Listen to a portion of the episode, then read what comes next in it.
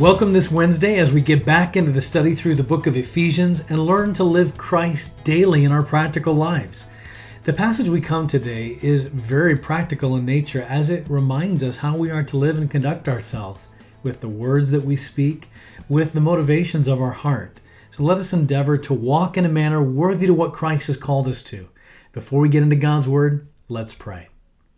Father, I know that this has been very difficult for so many of my brothers and sisters and friends listening in. I know that these times have been trying, challenging, and even at times discouraging. I pray that you would encourage them with your word. I pray you would give them strength for this day.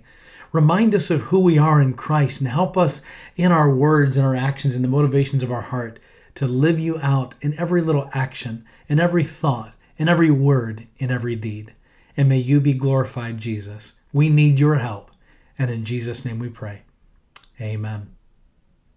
As we come back to chapter 4, we look at a passage beginning in verse 25. We're going to read down to the end of chapter 4. It says, Therefore, having put away falsehood, let each one of you speak the truth with his neighbor, for we're members of one of another. Be angry and do not sin. Do not let the sun go down on your anger, and give no opportunity to the devil. Let the thief no longer steal, but rather let him labor, doing honest work with his own hands, so that he may have something to share with anyone in need. Let no corrupting talk come out of your mouths, but only such as is good for building up as fits the occasion, that it may give grace to those who hear. And do not grieve the Holy Spirit of God, by whom you were sealed for the day of redemption. Let all bitterness and wrath and anger and clamor and slander be put away from you, along with malice.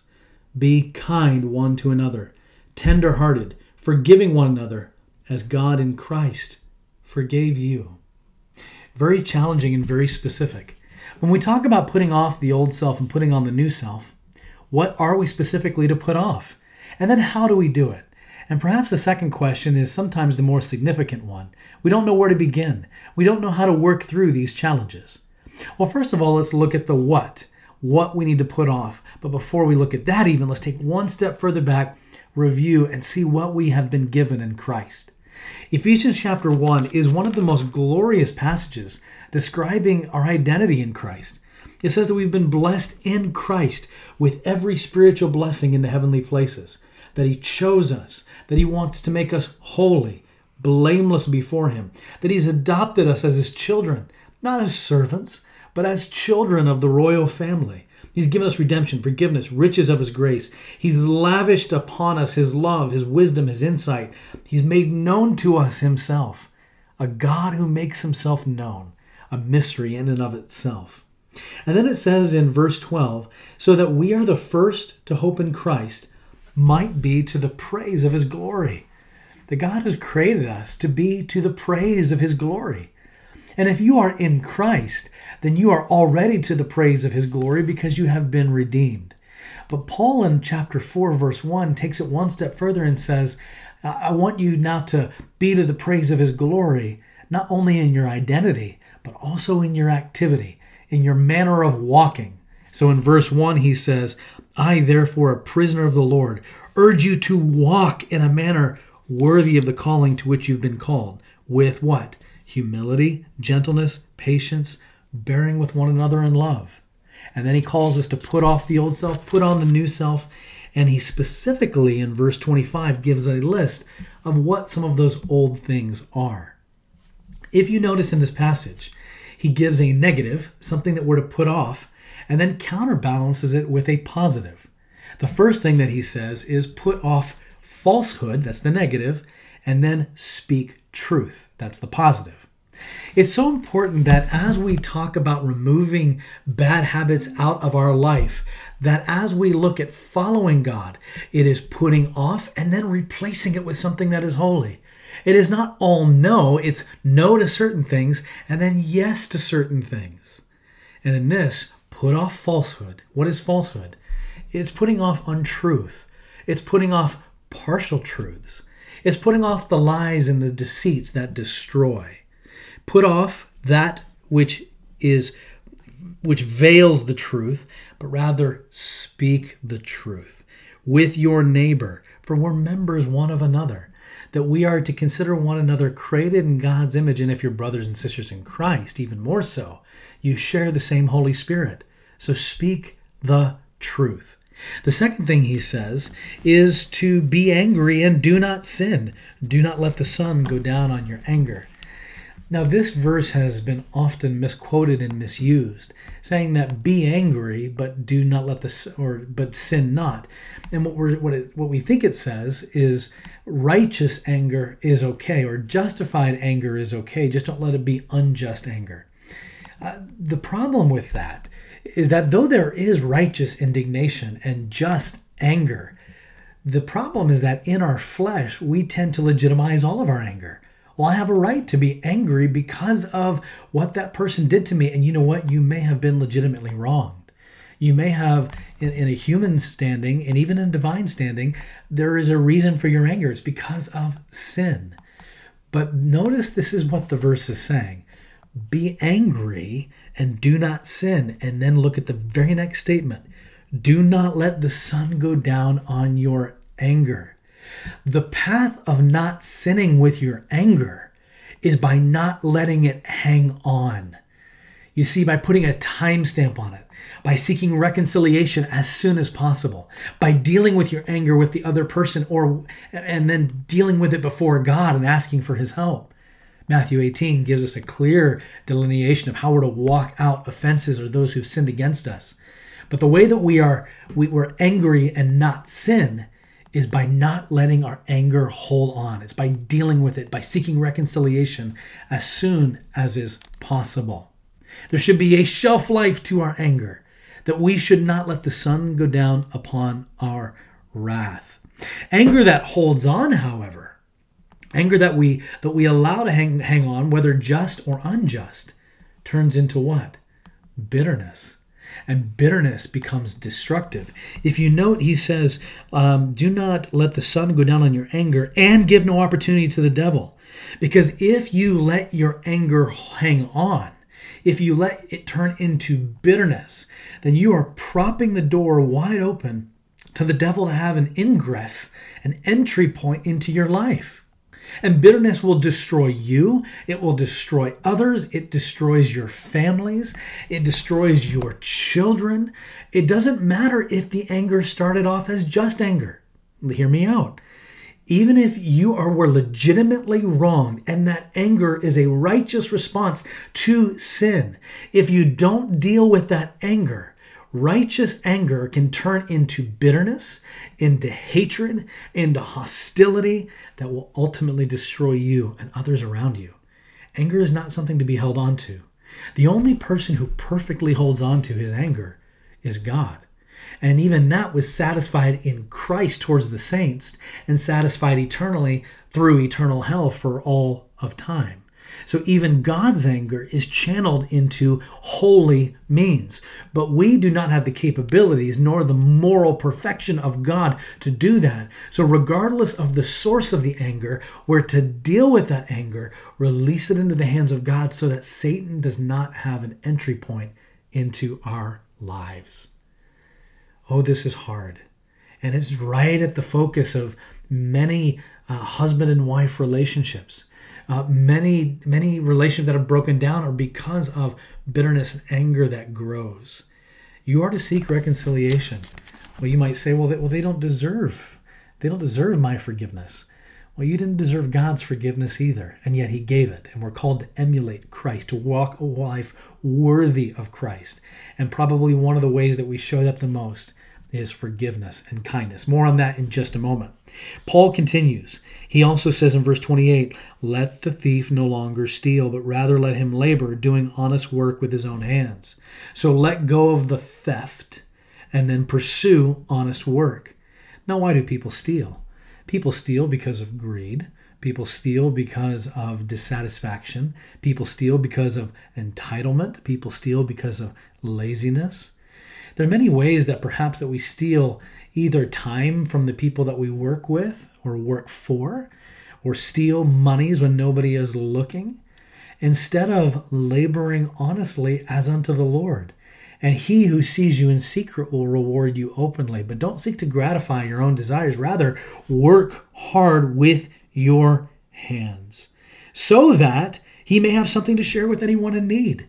That if you're looking to thief, it doesn't matter how small it is, then you're thinking about your own interest. But when you look to work hard and to earn that which, um, uh, not, not your salvation, not, not that type of thing, but earn your your funds, your monies, you, the, those things that God has called us to to work. God has given work as a gift, and the more that we see it as a gift and work with our own hands, the more that we are enlarged to be sharing and generous with others. So stop stealing, whatever that form that may take, and instead do honest work Verse 29 Let no corrupting talk come out of your mouth. So here's the negative take out the corrupting talk, the positive, replace it with speech that is good for building up, fits the occasion, and gives grace to those who hear. Uh, let me remind you as well Facebook, Instagram, digital technology, online forums, political speech, political talk, we seem to give ourselves a pass that corrupting talk or divisive or vitriolic speech is okay in these forums. But Paul doesn't give those those caveats. And in other parts of scripture it says let your speech in Colossians to always be seasoned, always be seasoned with grace. Now let's look what is corrupting talk? Corrupting talk is stuff that tears down, that speaks ill, that, that does not seek the betterment of the other individual. Uh, rather, your speech should be what does it say? Building up, fits the occasion, and give grace building up to, to, to build them up in Christ. If they're an unbeliever, build them up as valuable in the sight of God, created in his image. Build them up with your words, as fits the occasion, that your words are not only instructive, building, encouraging, but they're also timely. They know where to speak, when to speak. You seek God's wisdom for how to talk and to interact with each other. It also says that you are to words that or speaking that gives grace. This is not words that are flattery. You're building up just to flatter people, rather words that give grace. What is grace? Favor that you don't deserve. Well, they don't deserve to be built up. They've got so many fra- faults and frailties. Well, that may be true. Uh, they, they, are imperfect. They are frustrating. They are, or even in our governing powers, they're not worthy of my respect. The Bible doesn't give you that allowance. We're to respect, we're to honor. And with each other and with those in authority, those inside the community of Christ, outside the community of Christ, give words of grace. It doesn't matter if they've earned it or deserved it, you give it as an overflow of your relationship with God just as God gave you grace. These are challenging and high callings. How can you possibly do that? Well, just a moment, we'll come back to that. So don't let corrupting talk come out of your mouth. Give grace. Verse 30 Do not grieve the Holy Spirit of God, by whom you were sealed for the day of redemption. Don't grieve God with your actions. We can do that. Our actions do not cause us to lose our salvation, but our actions can grieve the very heart of God. So don't grieve him. Love him with your actions. How do you love God? With your obedience. How do you show him he is worth it, that he is precious, that you're thankful to him? It's not through your songs, though worship and song is wonderful, but it's through your life of obedience. So don't grieve him, but honor him. You do that in your obedience. Verse 31 Let all bitterness, wrath, anger, clamor, slander be put away from you, along with all malice. These things have to do with our words. It also has to do with our with our conduct, with the motivations of our heart. Listen, words are powerful. Uh, Jesus himself is spoken of as the Logos, the Word. God created the universe with words. You have the ability to destroy other people with your words careless words, which there is a warning that we will be held account, Jesus said, for every careless word that we have spoken. So, moms, dads, how do you speak to your kids? How do you speak to each other? Is there love? Is there grace? How do you communicate value? How do you build one another up? Well, they don't deserve it. That's beside the point. Give grace, favor that is not deserved nor earned. that you are to to in your words as God created the universe with words you are to create through your words value in that other person you are to help create that new person in them through your encouragement through your building up not destroy them be careful what you say be careful how you say it be careful because words have power don't let any clamor, shouting, loudness has that idea of this angry spirit that is shown in the household or in the marriage or whatever it may be. Don't let that be named among you. Don't let there be malice in your heart, but rather be kind, it says. Paul says, be kind to one another, tender hearted. What is a tender heart? Someone who is gentle to the touch, kind. There's a sweetness that exudes from them. Some of the sweetest Christians and believers that I know are marked by their gentility, by their kindness, by lives that are soft to the touch, firm and deep with conviction, rooted in truth, and yet sweet and kind to the touch. And that you are called to forgive. And here is kind of the here's kind of how he ends chapter 4 and it's a pretty like boom. He says, "You are to forgive one another as God in Christ forgave you." You're to forgive as you have been forgiven. And that's a pretty direct statement. All right, how are we supposed to do this? How are we supposed to live out these virtues that we've been called to? First of all, know who you are in Christ. Know that you can't do this in your own strength, that only in His help. So you need to, here's the big thing humble yourself. You need to humble yourself and ask God that He would point out things in your life that don't look like Him. Instead of just saying, I don't struggle with those things, or saying, no, I struggle with this and not this, go to the Lord with this list and say, Lord, where do I need to work on? Where do I need to be more truthful?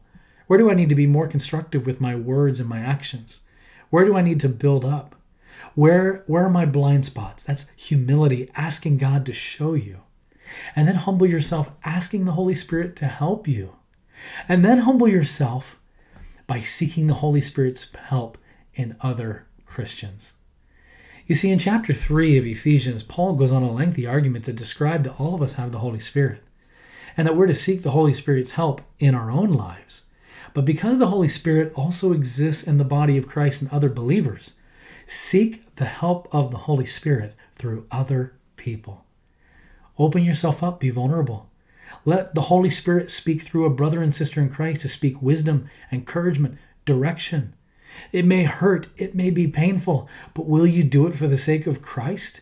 Will you do it not for the sake of your marriage or your husband or your spouse or your kids? I hope those are motivations, but do it primarily because God in Christ forgave you. And how can you do anything less? This is sharp, hard teaching that we are to put into practice to live out what Christ has given us.